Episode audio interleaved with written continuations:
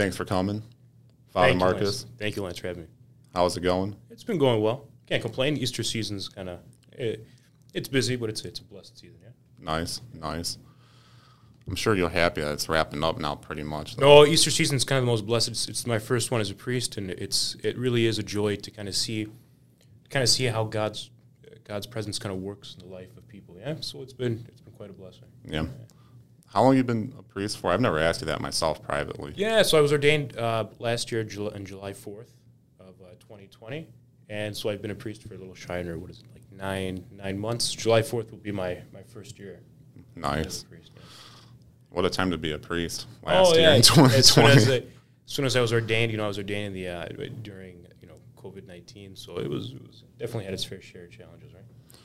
Did they prepare you for what it was like to be a priest during such a difficult time? No, I think it's just, just something you learn as, as time goes on, right? Yeah. It's, it's unprecedented for, for most things, right? Since like the Spanish flu, right, of the 30s, right? So, That's true. I mean, it just, I mean, we weren't around during them, but it did seem odd how panicked a lot of people became. Yeah, you definitely see starting. you definitely see a lot of anxieties, a lot of uh, a lot of fears and, and things of that nature, right? That that just are kind of natural, right? A natural a natural fear is the fear of death, and so a lot of people were scared. Uh, you know, what is this? Especially at first, right? Well, what is this? Uh, what is this virus? Where does it come from? What does it do? A lot of people didn't know, and so people are scared of the unknowns. They're scared of death, scared of sickness, right? So all these these natural human fears just kind of come together and, and kind of blow up, right? Um, yeah. So it, it it definitely kind of it provoked a lot of a lot of fear and anxiety, a lot of people. But hopefully, as as time goes on, it'll begin to kind of wind down a little bit. Yeah. When everything was closed, did a lot of people reach out to you guys still for comfort, for community at all? Because, I mean, pretty much the churches were closed too. Yeah. So churches were closed, but thank God we, we did uh, you know online masses and and uh, live streams and things of that nature, and also, as well as you know we still listened to confessions to people if they were willing to. The churches might have been closed, but if they're willing to drive up to the church, a lot of our a lot of the priests of the uh, the eparchy, the Chaldean eparchy, they would uh, they would listen to people's confessions, counseling sessions, whatever whatever it is that they might might have needed. So still did funerals as planned and things of that nature. It was Yeah. a difficult time, different from the rest, but we still tried to provide for God's people as much as we could. Yeah. Yeah, I mean, I remember going to mass Saturday night before Easter, and coming up to the church and just seeing that they were like, "We're at max capacity. We only have room for one more person, and that's it." Yeah.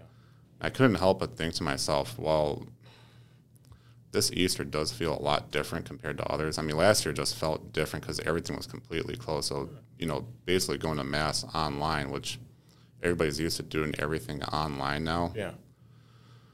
However, it just seemed different because people do need that face-to-face connection, Correct. which So, the church like, provides. Correct. Yeah.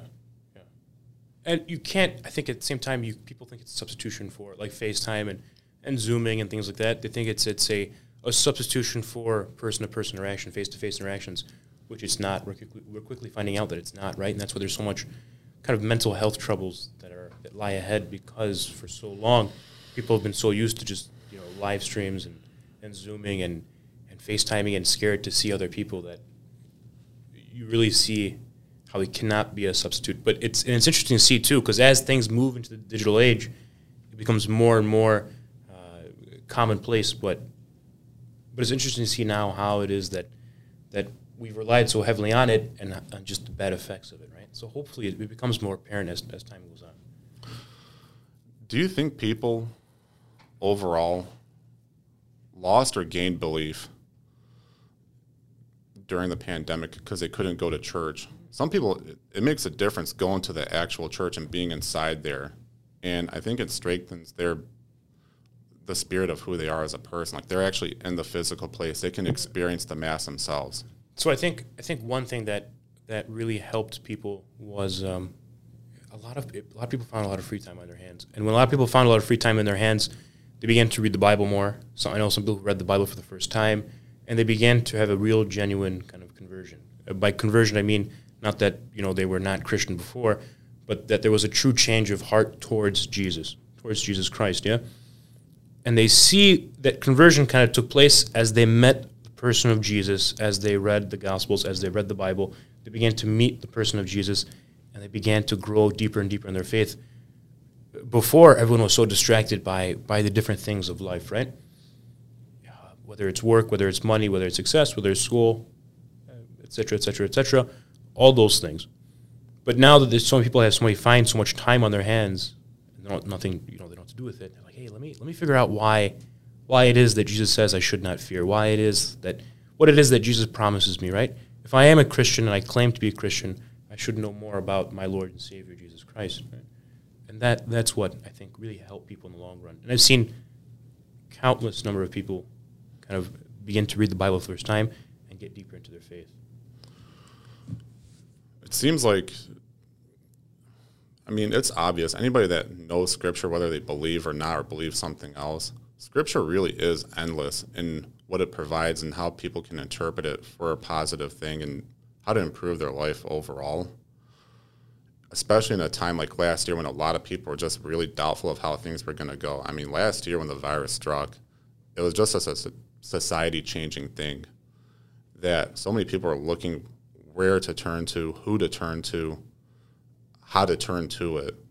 It seemed obvious to me that like the churches probably shouldn't have been closed down right away because, I mean, granted, you could close everything down, but people need to be by people, and to be by people, you need to experience what God offers you. And I mean, you could get that through Scripture, and I'm not debating at all. Like, I think it's a great thing. A lot of people had the time to really read it, but it's great to talk about with other people as well.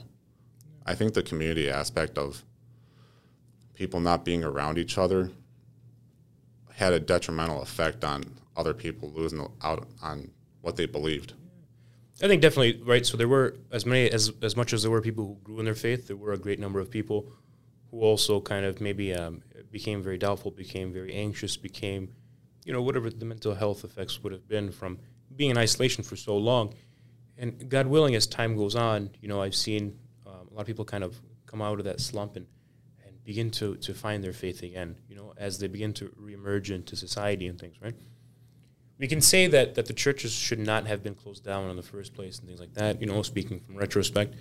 But at the same time, when the uh, when the coronavirus first happened, again, nobody nobody knew what was going on. It was very it was there was a lot of unknowns in the world, right? I was one of those people. Yeah, so it was a great deal of unknowns, and, and we didn't know how to handle it, and so we, governments and churches and things like that reacted the way that they that they should have in, in a very responsible manner, and they closed down things just for the sake of others until they figure out more.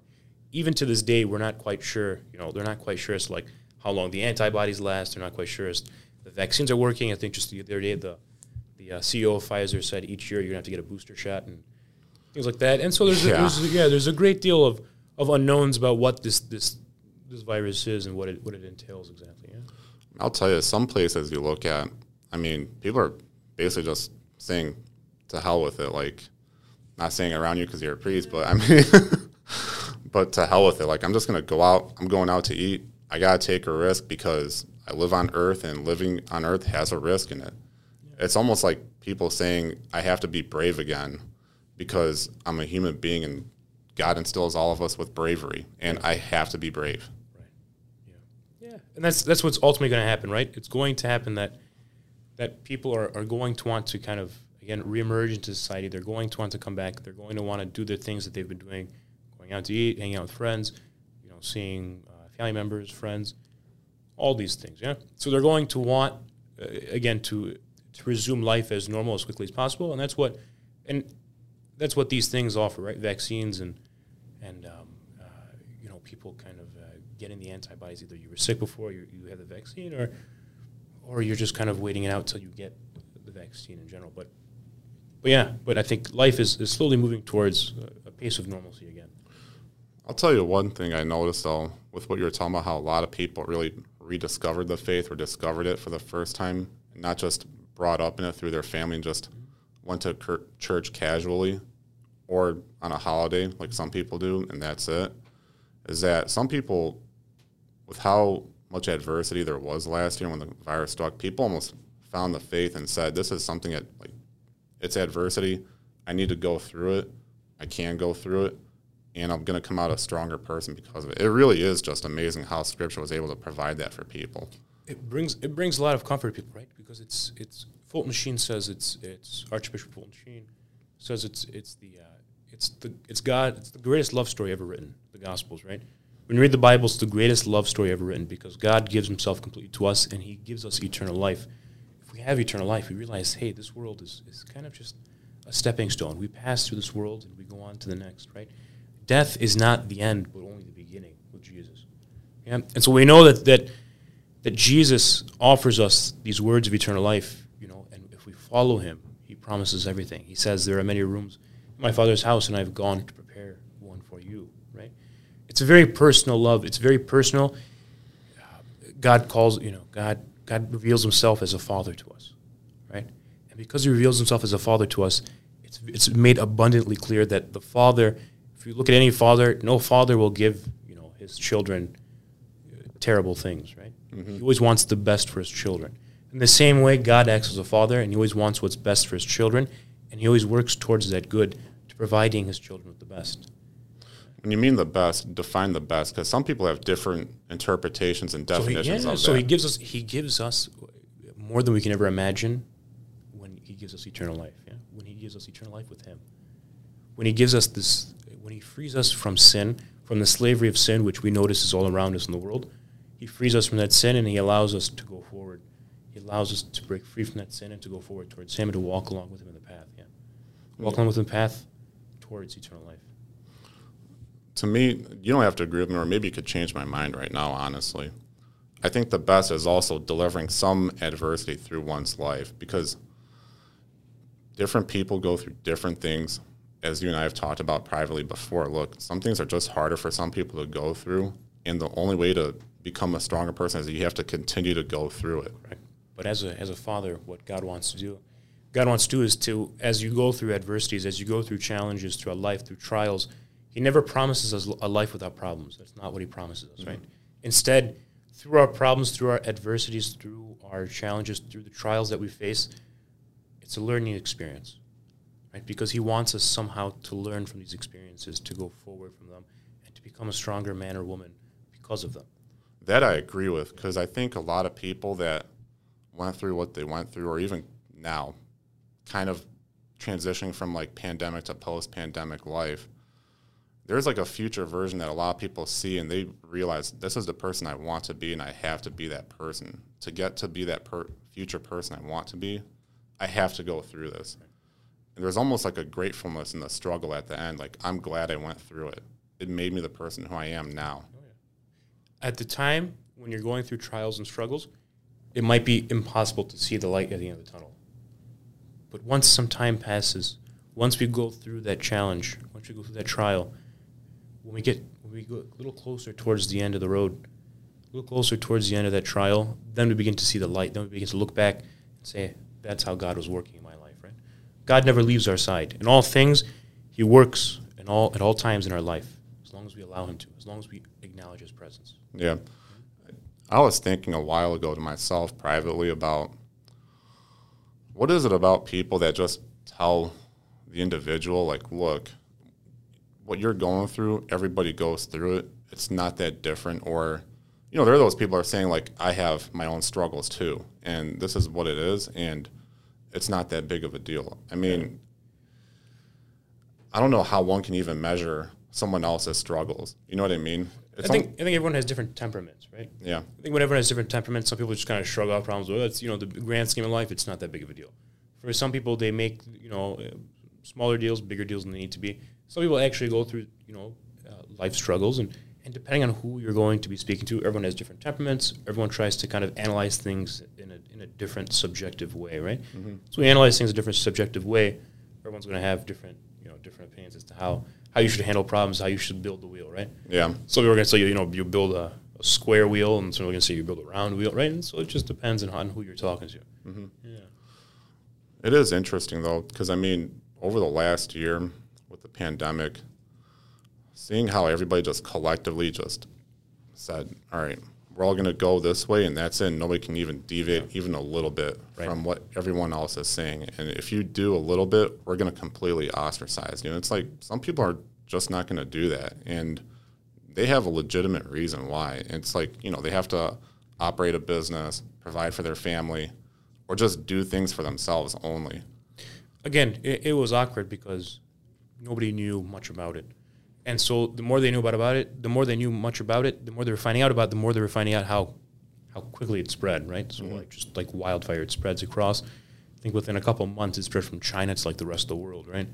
Um, and it only begins in like just a few individuals, and it just just absolutely uh, explodes, right? So again, it becomes an it it becomes an interesting situation where not much is known about it. The only thing they know what to do is like, hey, for now, just everyone stay home until we figure out what's going on here. I mean, I'll tell you a funny story I just thought of right now. This was maybe a month ago. I walked inside of a Starbucks and I completely forgot to put my mask on. And I'm standing in line. The barista is like, "Hey, you can't come inside without a mask." And I didn't realize it until like as I'm raising my hand up and I'm thinking, "Oh damn, I don't have a mask on." And I was like, "All right, well, I'm just gonna be in and out. Can I just buy my drink?" And she's like, "No, you have to have a mask on." I was like, "All right, well, do you guys sell masks?" And she's like, "No," and I'm like, "Damn." All right, well, let me get a grande ice mocha, extra shot of espresso. No, it happens. it happens, it happens yeah, it happens, it happens, it happens to me quite a few times because I just I forget things in general. In general, I, I, I forget. Yeah, I forget a lot of things. Which I- why if I don't write things down, I'll never I'll never remember it. I ended up going back to my car and getting the mask on. Good. I, I valued that mocha pretty badly in the moment. But it did just seem weird, like walk into a place and all of a sudden you have 10 people just almost like, uh, is ostracizing the right word or basically giving you scrutiny right away, like saying, like, hey, the rest of us are in here without a mask or with a mask on and you're without one. You need to put one on. I, I mean, it goes back to like what you and I have talked about privately before, like, you know, the individual versus the collective. You know, should everybody dictate what the individual talks about or discusses, discusses or their own behavior, really? And I mean, I think as people become more comfortable with, with things again, the autonomy of the individual needs to come back, people just need to do what they want to do on their own individual basis. Would you agree with that? I think when, when it comes time for, uh, for example, in dealing with this this particular situation of the coronavirus, it, it, it needs a collective um, it needs a collective response, right? Society as a whole has to kind of come together to figure out what to do. The individual, it's it's hard for the individual to just by himself, um, you know, solve this this massive societal problem, right? So when there's a societal problem, it, it sometimes requires a collective effort of, hey, everyone wearing a mask, everyone everyone kind of just kind of staying apart from each other. If you're sick and you know you're sick, kind of just you know stay away from from other people. And this this is a concept that's that's kind of had it's very commonplace in, for example, Asian cultures where where you will see people using masks quite often when they get sick because it's for the well-being of others. So they, they're thinking of the good of the collective whole. Um, as in today's society, I think that's that's what has to happen. Is everyone has to kind of care for the collective whole, and uh, you know wear a mask, wash your hands, and hygiene, and social distancing, and all that good stuff, right? And I think we, we'll come to a, time when, at the end of the tunnel, we can finally see the light. Yeah. Yeah.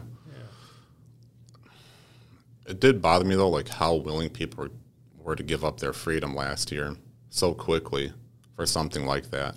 Again, I think, I think it's collectively speaking. I think people are willing to. Uh, they're willing to not, not necessarily give up the freedom. It depends how you look at it on the, on the political spectrum, right? And and again, to drag politics into something like the coronavirus, I think is is something that you know I, I think we've seen the, fr- the, the fruits of. It doesn't work too well. Yeah. So for something like an ongoing health, you know, uh, pandemic, you need you need certain uh, you need to kind of you need, in a sense I don't want to use the word bipartisan, but you need kind of both sides to kind of say, hey, this is what we need to do.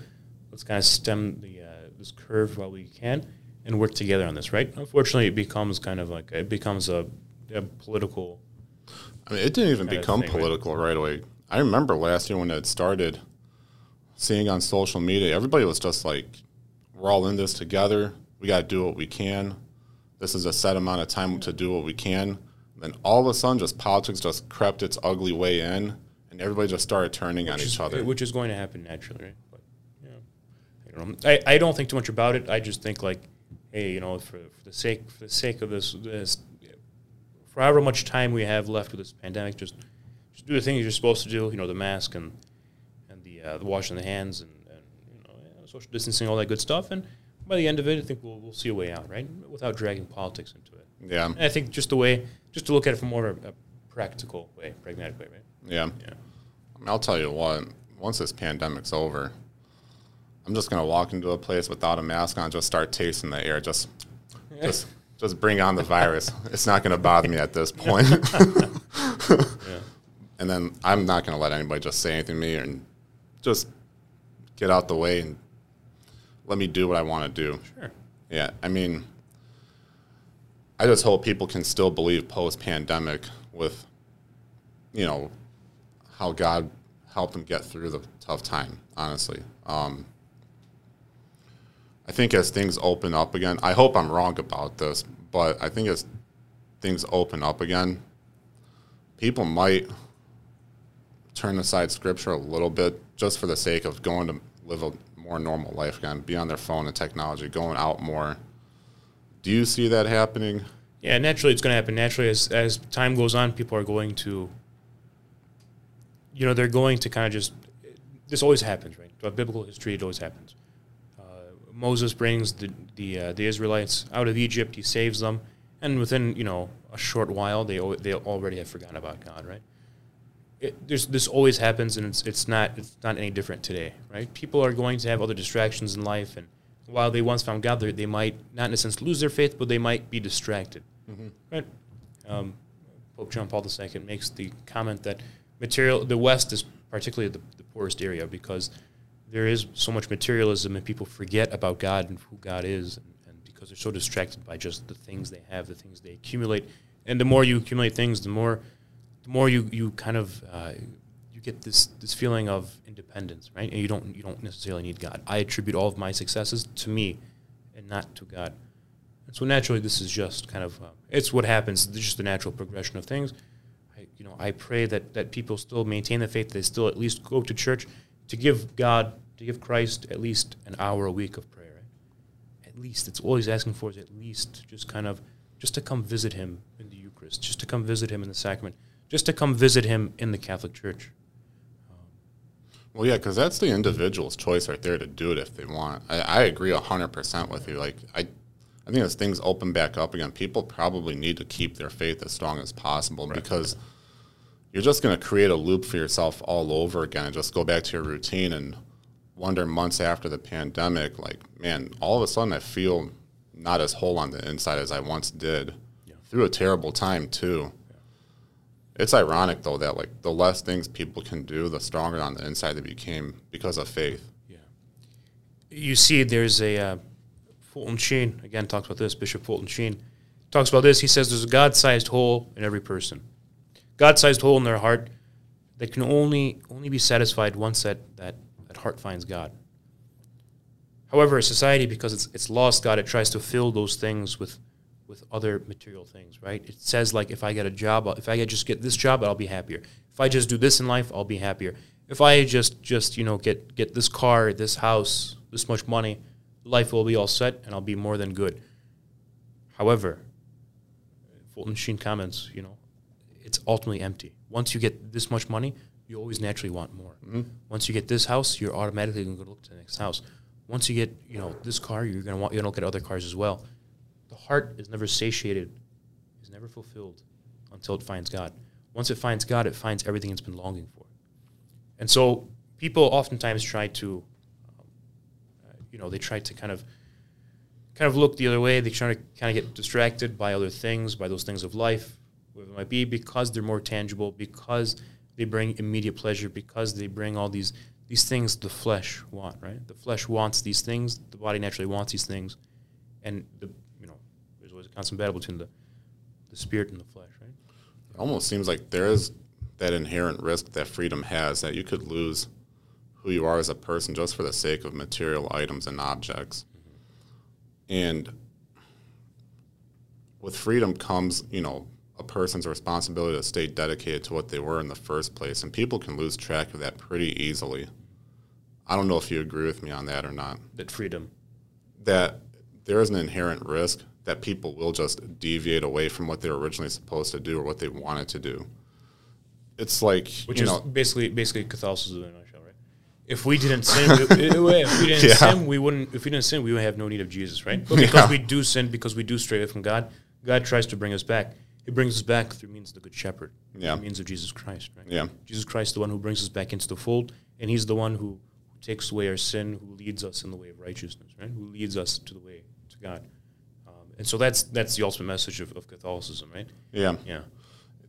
I, would- I just thought about it right now as as things open back up and it wouldn't surprise me to see some friendships that many people that you and I don't know or just in general people just won't do some of the things that they used to with the people they were doing before because of faith and the individual choices that- they're going to make to stay dedicated to faith and maybe they'll get made fun of for a little bit, like any any other person usually does whenever they start to deviate away from their group. But ultimately, there is like a uh, there's a reward in that. end. That person becomes more whole as they discover themselves again through God. There's something really remarkable about freedom, and the person decides to make the right choice with that freedom. There, there's like a reward. There, you just can't measure it with a material item or a dollar amount. You know what I mean? Yeah, I think uh, I think again, like this is nothing new, right? Jesus himself, um, he predicts this. He says, "If the world hates you, know that it hates me first. It hated me first. Right? Mhm. If you just kind of become, if you once you become a follower of Jesus, there might be some people who just don't like you because of it, so Jesus kind of predicts it himself as well. Yeah, I mean, I'm just worried that once things open back up, people are just going to go right back to normal, which I I want to go right back to normal, but I think when it comes to people wanting to be spiritually sound again, people might just drop it very quickly. I hope not. I hope I'm wrong, but with that being said, it's up to the person themselves. It really is. It's a possibility, but I think I think again, thank God, people have made a, a, at least they've made a spiritual foundation. They've met the person of Jesus Christ. They understand that hey, if they ever, if in life, let's say you know, um, let's say God forbid they do fall from the faith, but they realize hey, during this time of coronavirus, I felt this much consolation by meeting the person of Jesus Christ, and God willing, in the future, they can come back to that. They can come back to those memories and saying, hey, I met who Jesus was and I was able to build a relationship with them. And that's that's I think the uh, you know the positives that, that if we can say that the positives that, that came out of this. If they do, God forbid, lose their faith. Yeah, I I hope not. I mean, I'll tell you what, there were times during the pandemic I thought to myself, I really just hope a lot of people don't go down a dark path mentally for themselves and find a, a bright path for themselves. And unfortunately, a lot of people did go down that dark path, and it was just you look back now at the numbers of people that you know that killed themselves and did other things as well just to find an escape. And it's almost like once you try to do those things, you know, more drug usage, more alcohol consumption, it was almost just like you're withering your own spirit on the inside. You, you know, you have to free your spirit, and you don't free your spirit by consuming things that dwindle your spirit on the inside of who you are.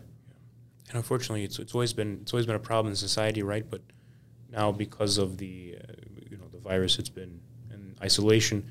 It's only been kind of magnified times ten, right? Mm-hmm. And um, uh, this magnification has only made it's made the mental health crisis, I think, even worse, just as bad as as, as the coronavirus, right? And that's the thing. So you're trying to balance a scale here that just is going out of control.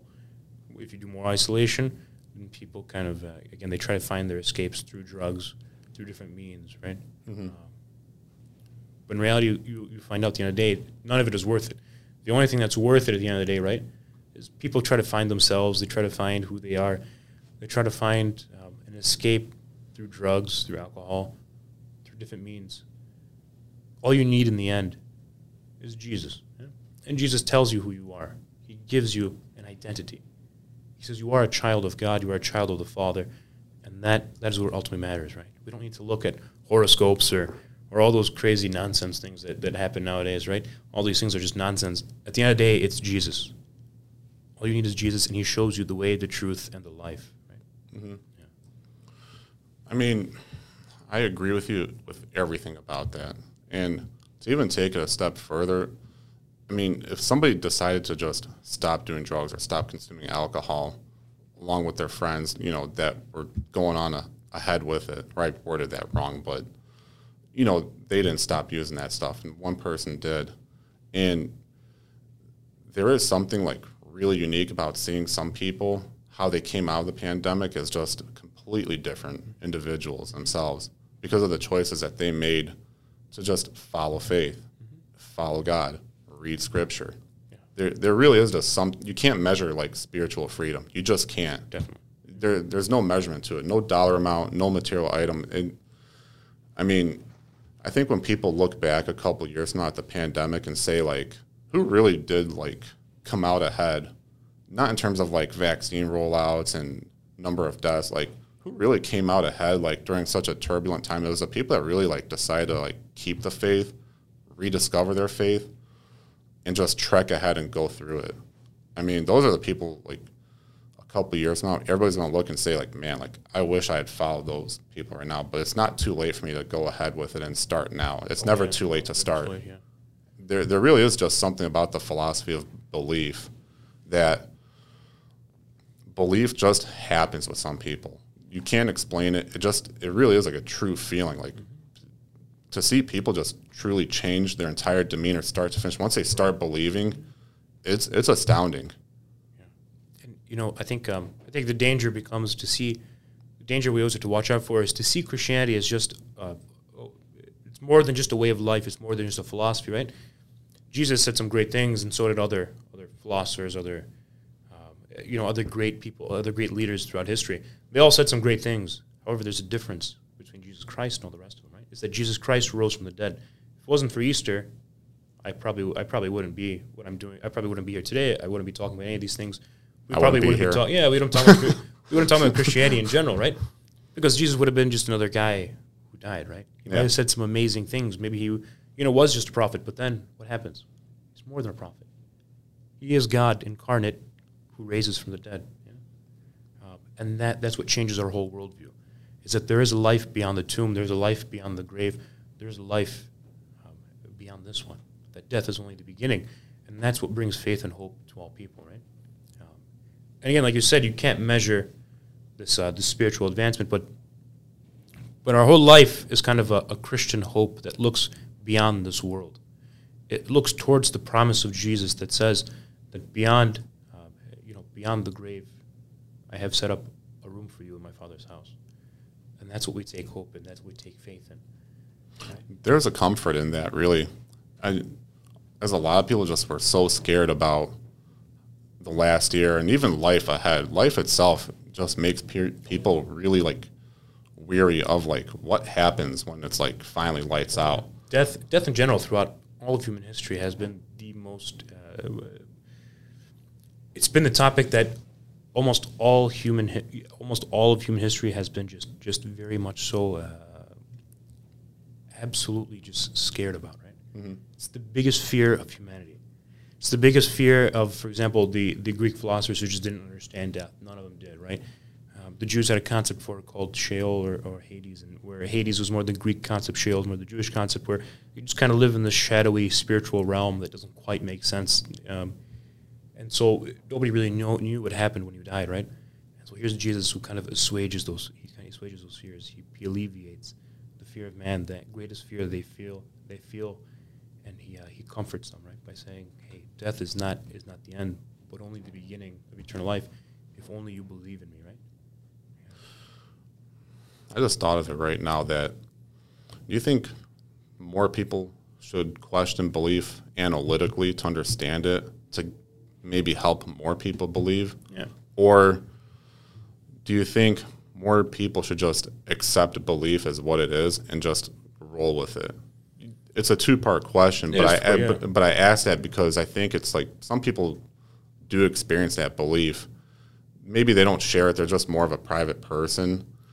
But I think more people need to hear about it just to improve themselves as well. But you need to ask the right questions of like the why, the how, moving forward. How do you maintain that belief? When you look at the uh, the Catholic philosophers, they throughout all all of you know church history they really try starting with the church fathers who were in the first 500 years of Christianity. They were the first bishops who kind of made up the church. Um, And so they led the church in those first 500 years after Christ. They knew the you know the apostles and their teaching very well because they were closest in proximity to them.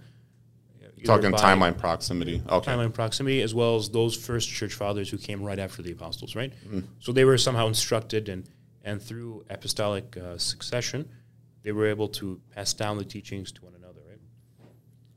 They and their writings, quite, you know, they they'll kind of provide defenses or apologetics, is what we call it in the uh, the Catholic world, to questions or objections to the faith. So whether or not they're dealing with with church members in their own church, or whether or not they're dealing with uh, you know pagans or say um, other religious groups, and they want to kind of defend the faith, right?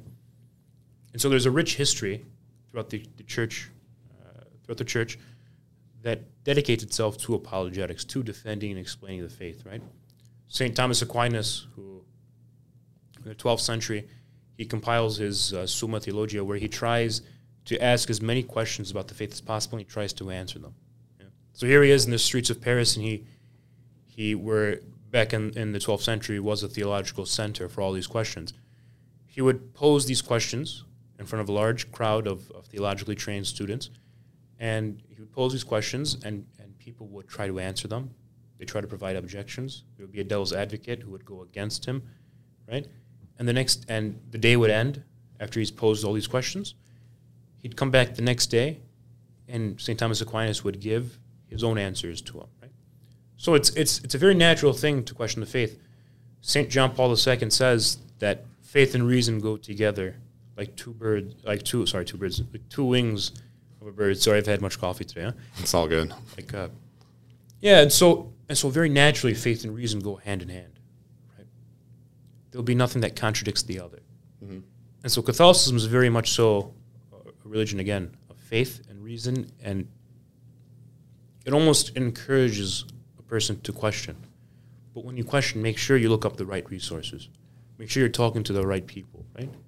Um, and there are others who kind of blindly accept the faith, not blindly, but I say they have a more simple faith, and that's okay too.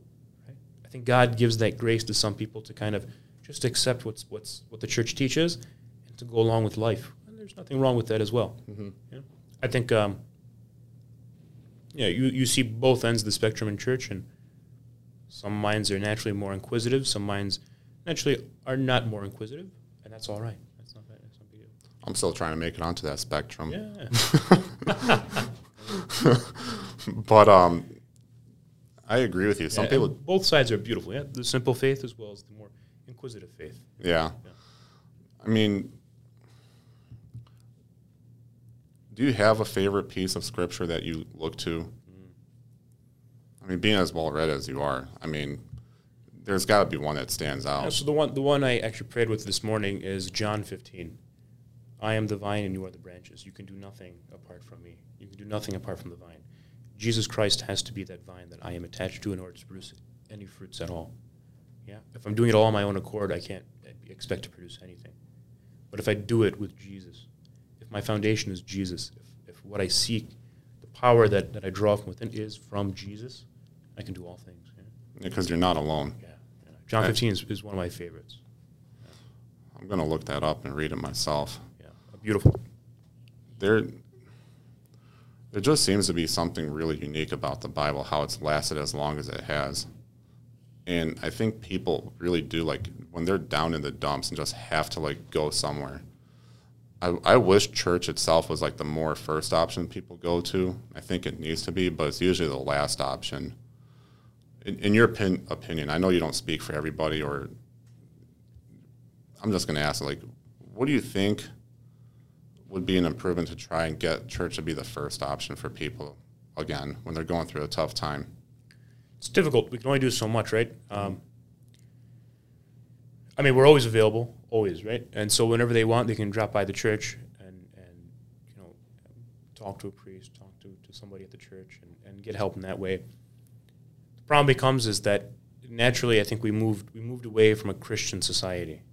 Uh, it's a, we live in a post-Christian society where a lot of people just just don't know their faith anymore. Yeah. don't know their faith and, and uh, are just uninterested to look look into it. Right, previous to the 1960s, everyone in, in Western the Western We're world, talking about Western societies. yeah, Yeah. Western world especially, people would you know, everyone had catechism classes. Everyone was taught by nuns. Everyone was, and so everyone knew it. Everyone had their Sunday school, or uh, you know, their, yeah, and so they everyone would everyone would learn the faith, right? Mm-hmm. So the point where like they grew up, everyone was like, "Oh, I memorized the Baltimore Catechism, which was an older catechism, and things like that." And, and everyone had this robust Catholic faith, even though sometimes they, they even if they fell out of the faith at times, they still had enough knowledge there to remember these things. We're living in just in a different world nowadays, right? Where instead of, for example, Jesus Christ being being elevated and looked upon as, as an example, now it's it's all these these different stars and people in Hollywood and things like that, right? And everything is kind of yeah, and your armchair yeah, activist. Yeah, yeah. So everything everything is kind of it looks away from Jesus. Yeah, it looks to to other social figures, to other celebrities instead of, of Christ, and, and that's just it's just the sad reality of the world. But it's the way the world's going right now, right? Yeah, it, it really bothered me. I remember seeing I forgot who it was. It was some celebrity some years ago on YouTube. I just randomly clicked on the clip because we all know how the YouTube algorithms work. Mm-hmm where this person was saying, I think it was actually Oprah. Great example, but where she was saying, there is your truth. And I remember thinking, like, no, there's not your truth. It's like, even the Bible says, like, I am the truth. Yeah. It, but it's like, now all of a sudden, like, truth has just become relative in today's society. And I think as became, as people became less religious and less faithful, and less in tune with their spirit, truth just became a relative all of a sudden. And just more so was like saying like, this is what I believe and this is the truth for me. And it's like, no, that's your opinion. There's the truth in your opinion. And I think as people like start to like go more and more into that, I, am worried that people are going to lose even more grounding in the faith. Yeah, so it's something that's that's a, great I think the greatest Catholic philosopher and theologian to be alive today is uh, Cardinal, or rather Pope Benedict XVI, then known as Cardinal Ratzinger. But he started writing from a, from a young age during his days as a priest, and even as a cardinal, and then into his, his uh, papacy. But he writes about how, when he was a cardinal, about this thing called the dictatorship of relativism, right? Mm-hmm. And he says these this, these are the ideas that are permeating society in general, especially Western society you have your truth, I have my truth. As long as it doesn't hurt nobody, we're fine. Yeah. Problem is, you can't have um, you can't have a, you can't have two truths. You can't have a subjective truth, right? Subjective meaning comes from my own. It's got to be objective, meaning there's a single truth. Yeah. Jesus Christ tells us, "I am the way, the truth, and the life." Right? Yeah. Not I am a way, a truth, a life. No, I am the way, the truth, the life, and He means it by. Unless you come through Him, you cannot you cannot come to the Father. There's no other way except through Him, right? And that's what he, he stresses in the gospel, and that's that's what we have to kind of take take it as word as, as Christians, as followers of Christ, right? Yeah. As His disciples, we're, we're students of Jesus, and we have to always be following His footsteps and His words, right? And so Pope Benedict warns us that if you fall into this dictator, dictatorship of relativism, there's more than you know I mean, yeah, we both yeah, know like yeah. what direction that could lead because with relativism comes just people's feelings, and all of a sudden their feelings just become truth, and it's almost like here I am, here's the more mad I am, which means the more justified I am, and the more justified I feel and not know, this is the truth right here. And it's like, no, I just don't agree with it because just because you're mad just doesn't mean you're right. Right. It, if more people knew that and realized like I just need to accept things which is, would be the truth that once you figure out everything, whether it's through scripture or just talking to people in general. All of a sudden, like relativism will just like go down the, by the wayside. But that's a really hard battle to fight right there because it's just taking over everything right yeah. now. Yeah, and unfortunately, that's just it's just the way it's going to, to progress in Western society. It seems right. Um, just this, just this overwhelming amount of relativism it's going to happen. It's already happening. And so, how do we, as a church, move forward in this in this time of, of relativism? It will be a challenge for everyone, but we'll see. We'll see how it turns out. By the grace of God, God never, God never allows His church to, uh, uh, you know, to suffer. Right? He always looks out for His church. He always guides His church with the Holy Spirit. That that is what that's what we look forward to in the future. I think, in a way, you may be saying once things get really bad with relativism and it goes everywhere, it basically has reached any every person. That's when all of a sudden things will turn around and people start saying we need to find the truth because we're all just infighting now. There's no foundation for ourselves. Nothing. We have we have to find the truth again. It, it's almost like uh, the saying, you know, those who had the most to lose did the least to prevent its happening, almost until right when it happened, and then everybody has to basically revert back to. I don't want to use the word conservative in like the partisan way, but like more conserve, like conserve like what you know, conserve what it is that needs to be the truth again, and then just start moving forward all over. Yeah, again, I'm confident that the Holy Spirit is leading the church, and that He knows He knows where He's leading the church, and, and again, He'll never see it suffer. Um, you know, the gates of hell, Jesus says, shall not prevail against the church, right? And so the answer to everything just becomes, you know, Jesus is the way, the truth, and the life. And a lot of authors, for example, even in, in the late 20th century, have come to this realization. Um, a lot of them ended up being atheist or agnostic. Yeah. Ended up finding Christ in their life, finding the church as the truth, and uh, became the, its great their greatest supporters. Right. Mm-hmm. Uh, G.K. Chesterton, C.S. Lewis, um, Peter Kreeft, who I think was was a Methodist and came to the church. All these different authors, right?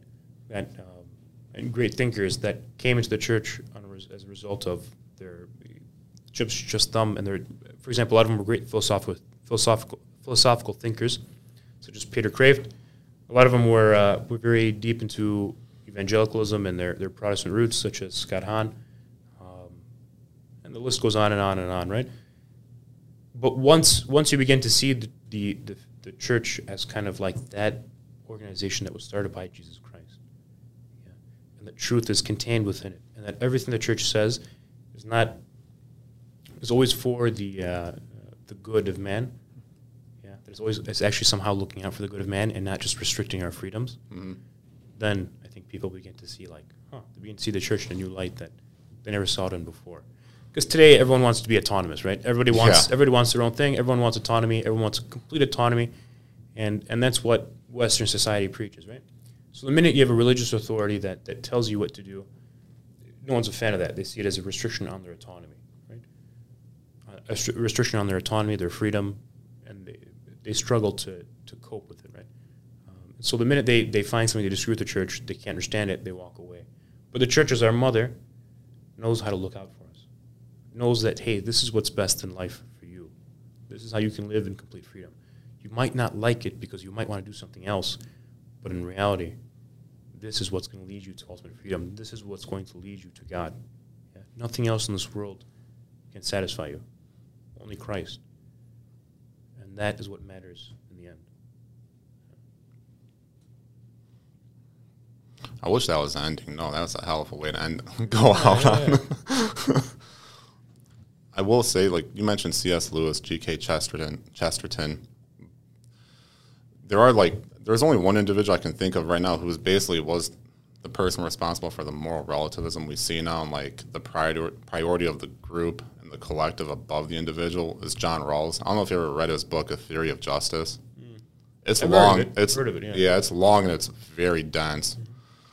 and very well written. But I just can't help but think throughout like portions of it is like, man, he really has no problem taking away the individual's outlook on freedom for the collective good of everybody else. Where it's like if people just think, and it goes back to what you were saying, like it's very restrictive and the freedoms. John Rawls was. Uh, he was a Christian. He was. A, he was actually in seminary yeah. at Princeton, and then um, when he went and fought in World War II, he uh, became an atheist. I believe it was Battle of the Philippines or Iwo Jima. I can't remember which one, but he was on the battlefield, and it was those moments on the battlefield is what changed his mind about it it just adversity affects everybody differently.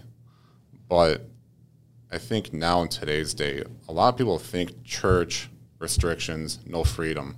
It's like no, there's a lot of freedom. There's just rules that you have to go by. But once you abide by those rules, there's a whole amount of choices one could make with how they want to live their life. And the way you want to live it is the way probably God intends to do it. As long as you just follow the rules and keep the faith and keep doing what you can do, which is to like improve yourself, improve your mind. People don't associate freedom and the values of it and the individual with church. It's weird. I don't know if you ever noticed it, but like how people view like church and like the faith as like almost like the collective, right? Where it's like, no, you can actually do what you want in your life. You just if you want to believe, there's there's the rules at hand. Everybody knows the Ten Commandments. Most people know the Ten Commandments these days. I don't know about everybody, but 20 years ago, everybody knew the Ten Commandments. But follow those Ten Commandments, and you could live a truly great life as long as you follow follow what you want to do. There's a, a writer in the uh, there's a writer in the uh, the English in England who in the early 1900s um, converted to Catholicism. At first, he was an, an agnostic, then a, uh, a Unitarian, and then Church of England, and later on he became a Catholic. But he writes, and this is G.K. Chesterton, right? He writes, uh, I'm going to paraphrase here, but he writes that the, uh, uh, the, the greatness of the Ten Commandments is that it's much easier to list those things that you can't do than the things that you can do, right? Because the things that you can do far outnumber the things that you can't do. So here's the Ten Commandments, right, listed out for you. Here's what you can't do, but the things you can do are way greater, right? So I think when we look at that like that, you just live in this freedom that, like, hey, don't do these things because these things lead to the death of the soul. Mm-hmm. Whenever we sin, we turn away from God. We turn our backs on onto God, and, and we say, hey, Lord, I know what's better than I know what's better for me than you do for me. I know what's going to make me happy in my life. You have no idea what's going to make me happy in life. We turn our backs on Him in sin, right? God never turns His backs on us. It's we who turn our backs on Him. And so when we walk away from God, we realize that these things of, of the world that we want, that God says we can't have, only bring death to the soul. Right? They only bring death. We never feel truly happy until we go back to Him, until we reconcile with Him and go back to Him. Yeah. yeah. More people need to reconcile with Him, mm. I think, right and now. that's what I think as a priest, the, uh, the greatness of confession, right? Confession, I think, has been, it's been absolutely beautiful. One of my favorite, it's probably one of my, one of my favorite parts as a priest I know I'm just a young priest, maybe nine months in, but just seeing how much it is that, that God's mercy is working in the life of people, even though they've been away from the church, even though they've been away from God, been away from Christ, they come back and they, they really just want this forgiveness. They want to repair and restore the relationship with God. And God's mercy really works in all of that. Yeah. It, I mean, earlier in our conversation, I said some people, when they rediscovered their faith and or discovered it for the first time I would look at some people that I know went through that, and I know it's that person, but they look like a completely different person. I, a complete 180 of like standing tall, standing strong, yeah. just taking life on and not being afraid of it anymore. Right. It goes back to, you know, three simple words in Scripture: "Be not afraid." It's that boldness, right? Yeah. Yeah, and it happens repeatedly throughout the Bible. Jesus coming out to us saying, "Do not be afraid. Do not be afraid." Even in the Old Testament, do not be afraid, do not be afraid. Countless times God says it and God means it. Don't be afraid. Yeah. Live in this freedom. Live in this freedom that I have given you. Yeah. I guess we'll have to see later on, like, you know, how people accept fear and freedom. But really, I think, I think we're getting to the point where the pandemic is kind of, kind of slowing down, and I think people will slowly begin to remerge into society, and society will look much as like as it had before. But eh, hope in all things, right? Yeah. Hope in all things always. Hope in all things. Yeah. Well, I did hope you were able to come through today for our episode, and I'm glad you did, as early as you could, and with no coffee as well. I do appreciate it. So well, thanks pleasure. for doing pleasure, episode number two. Thank you, and thanks for listening.